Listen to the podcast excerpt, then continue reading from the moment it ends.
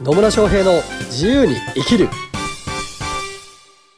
始まりました始まりましたイエーイ野村翔平です。マリリンです。今日も野村とマリリンがね、あのー軽快にうん。なんか楽しく、うん。しかも役に立つことをは言っちゃうというコーナーがやってまいりましい。たや。ってまいりました。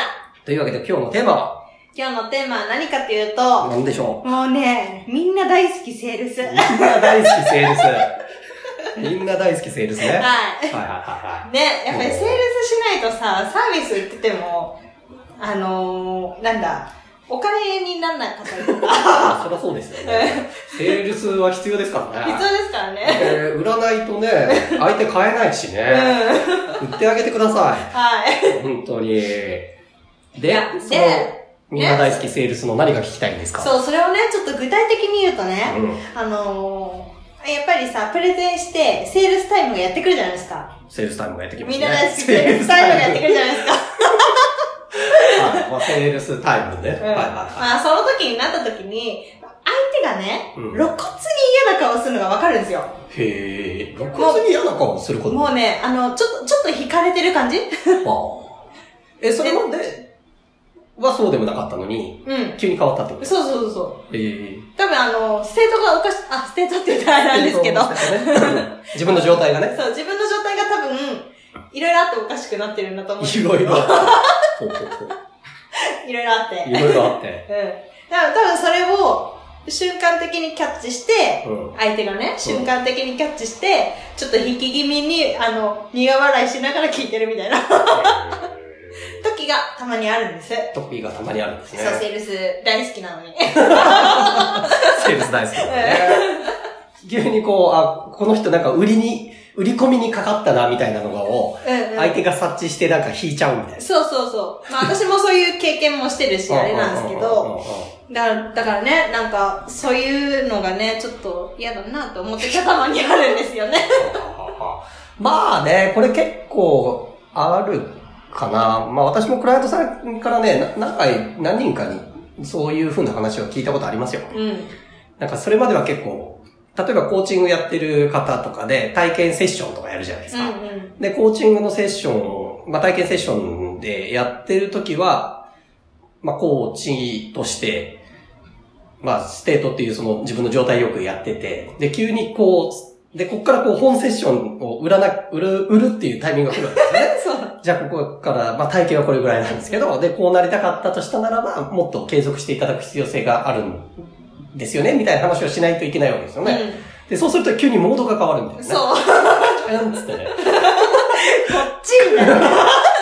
急にどうしたみたいなね、感じになって、で、その瞬間に、こう、相手が離れていっちゃうってういんう。うん。で、これは なぜ起こるかというと、まあいろんな要素があるんですけど、 一つは、そのステートって言って、あの、売る側のがなんか変わったからなんですよね。 それまでと明らかになんかこいつ雰囲気変わりやがったな、みたいな。振らなきゃみたいな。なん か必死になりやがったな、こいつみたいなのがね。出てきたりするわけですよ。うで、そうすると、あの、相手からすると、わ、売り込まに、売り込まれると思うから警戒していって、離れていく。ん。うん。バリ アみたいな。ガラガガララみたいな。ガラガラみ閉たい店ガラガラみたいな。っていうことになりますよな。ね。はじゃあ、なぜそんなにね、急にそう、セールスっていうのになった瞬間にそうなっちゃうかですよ。い。うん。ね。その時って何考えてるんですかねその時その時は、その時はね、あの、多分相手のことを考えてなうん。いですね。相手のことじゃないって。うん。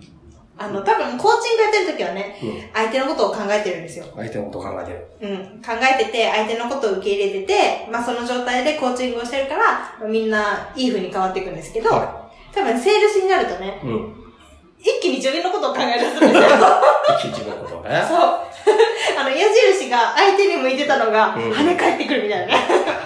ねねありますよね。え。ありますありね。ますへえ、そう、そう、まあそういうことですよ。よ。うん。だから結局、売ろうとしてる時に何のために売ろうとしてるかなんですよね。うんうん。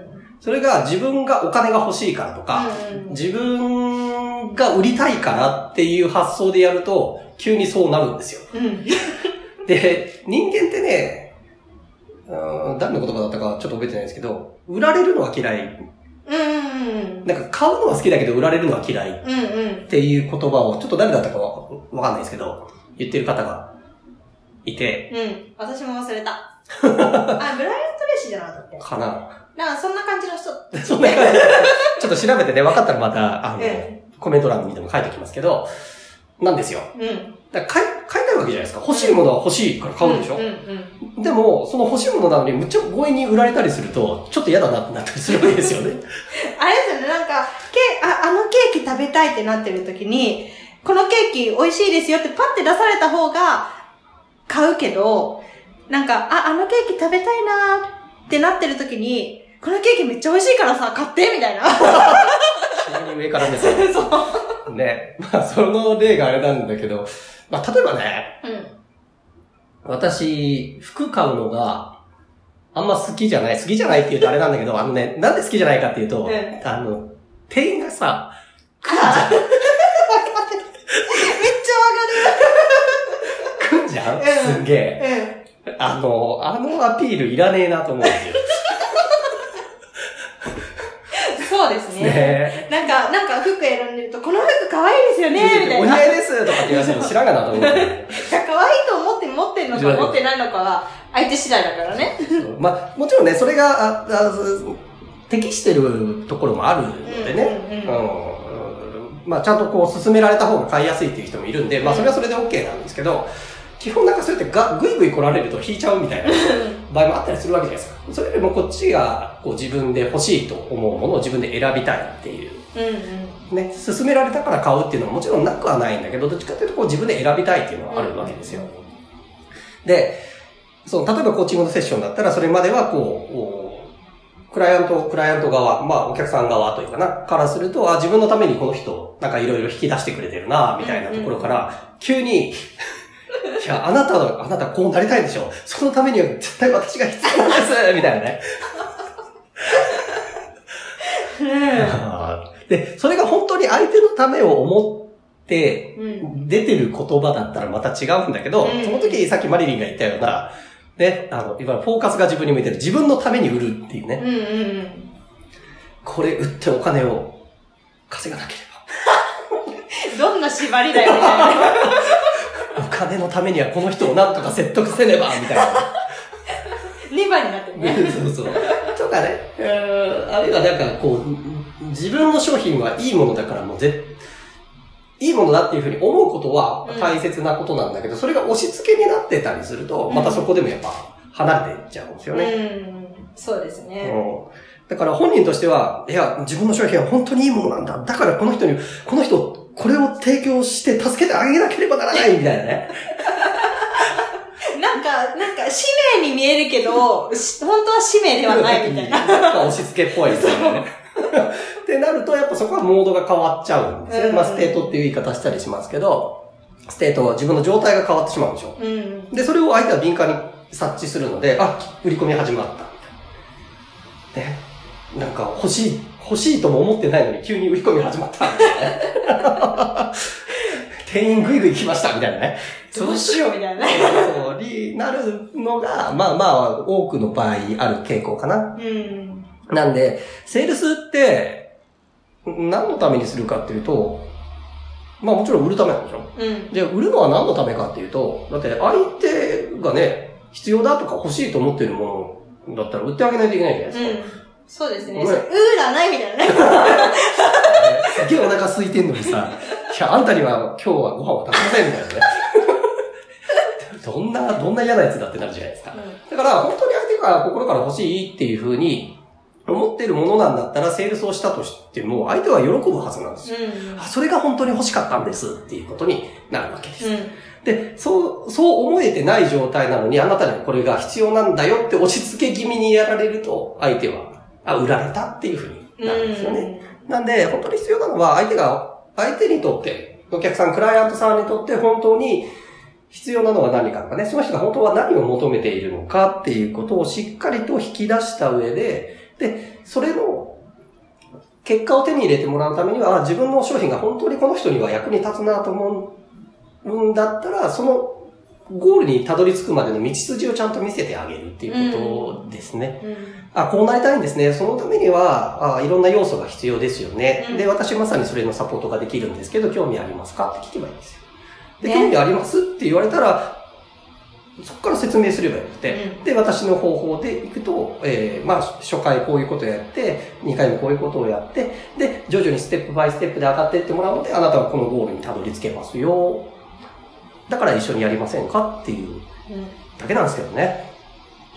ですねはい。なんです。なので、セールするときにね、相手が離れていっちゃうとかっていうのは、それはまあ、あなた自身のステート、まあ自分の状態が、なんか急にね、え狩人モードみたいになってるっていうところを、急に自分のために動き出したりとかね、押し付けになってたりする、うんうんっていうことが多いので、そうではなくて本当に相手のために目の前にいて、相手が求めている、本当に求めているものとか、相手にとって本当に必要なものっていうのに気がついてもらって、で、それを私は提供して、一緒になんかいい未来に行きましょうっていうことをやってもらえれば、相手はね、本当感謝しながら契約してくれますよ。うん。なんでね、ぜひ、これ聞いてる方は、そういったセールス、ね、セールスってなんか強引に売り込むとかではないんですよね。うん相手をより良い未来に導くために、その、あなたの提供できる価値を届けてあげることなので、まあ、ぜひね、素晴らしい価値を届けてあげてください。なんか練習したいなと思ったら、どうしたらいいですか練習したいなと思ったら、まあ実践すればいいと思いますし、まあ必要な人は私のセミナーとかね、えー来てもらうのもいいと思います。はい。はい。というわけで、今回も最後までお聞きいただきありがとうございます。ありがとうございます。また疑問、質問、コメントなどありましたら、まあね、メッセージとかコメントいただければと思います。それではまた次回お会いしましょう。さよなら